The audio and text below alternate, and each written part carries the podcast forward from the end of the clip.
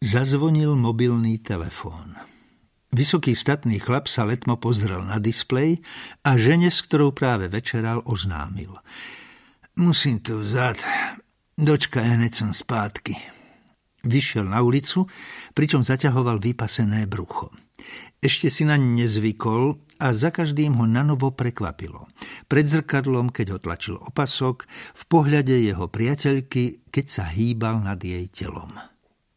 Halo, odpovedal mu známy hlas. Deveťkrát to zazvonilo. Dávaš si na čas.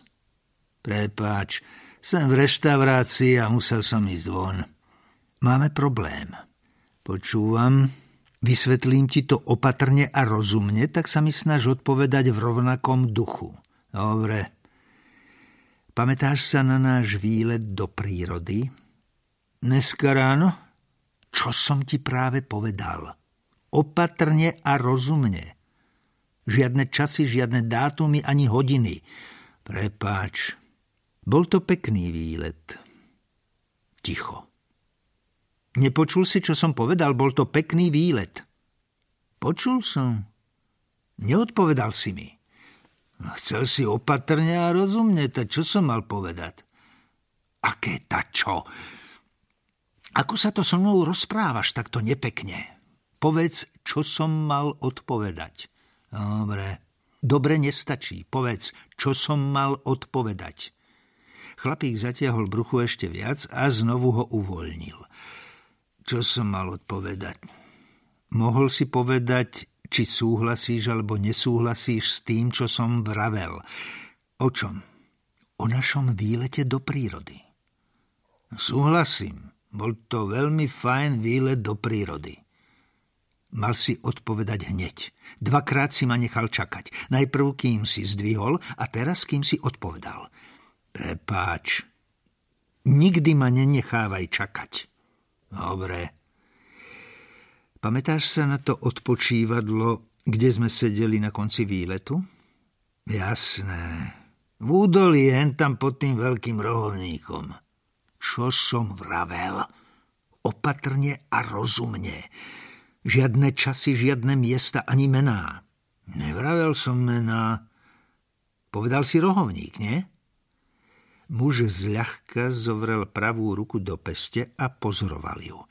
Bola previazaná bielým obvezom, z ktorého trčali len končeky prstov. Na chvíľočku zavrel a potom znovu otvoril oči, malé a posadené blízko seba, ako by pri spomienke na to zranenie opäť pocítil bolesť. Úplne si ho viem predstaviť. Stojí pred reštauráciou, díva sa na svoje čižmy, trochu nadvihne ľavú nohu a lesklú špičku čižmy si ošúcha o pravú nohavicu. A počujem toho druhého v telefóne, ako vraví, keby si povedal len rohovník.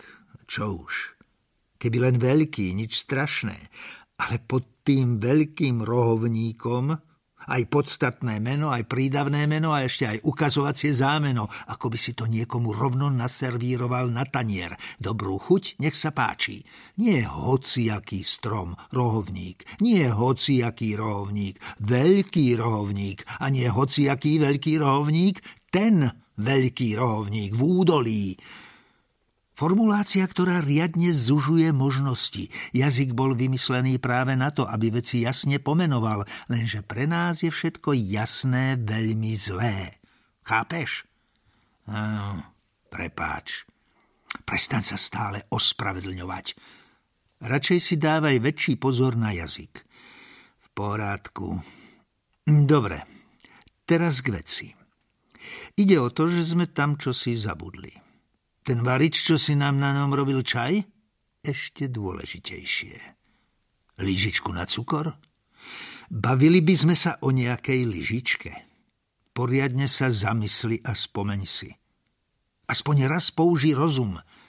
Aj malý mozog dokáže veľké veci, keď sa správne zapne. A keď na to prídeš, nehovor to nahlas. Povedz len, viem, čo myslíš. Ticho. Zase ma nechávaš čakať. Ticho. Spomenul som si. Viem, čo myslíš. Choď tam, nájdi to a prines mi to. Je to súrne? Keby to niekto našiel skôr než my, bude zle. Minútku.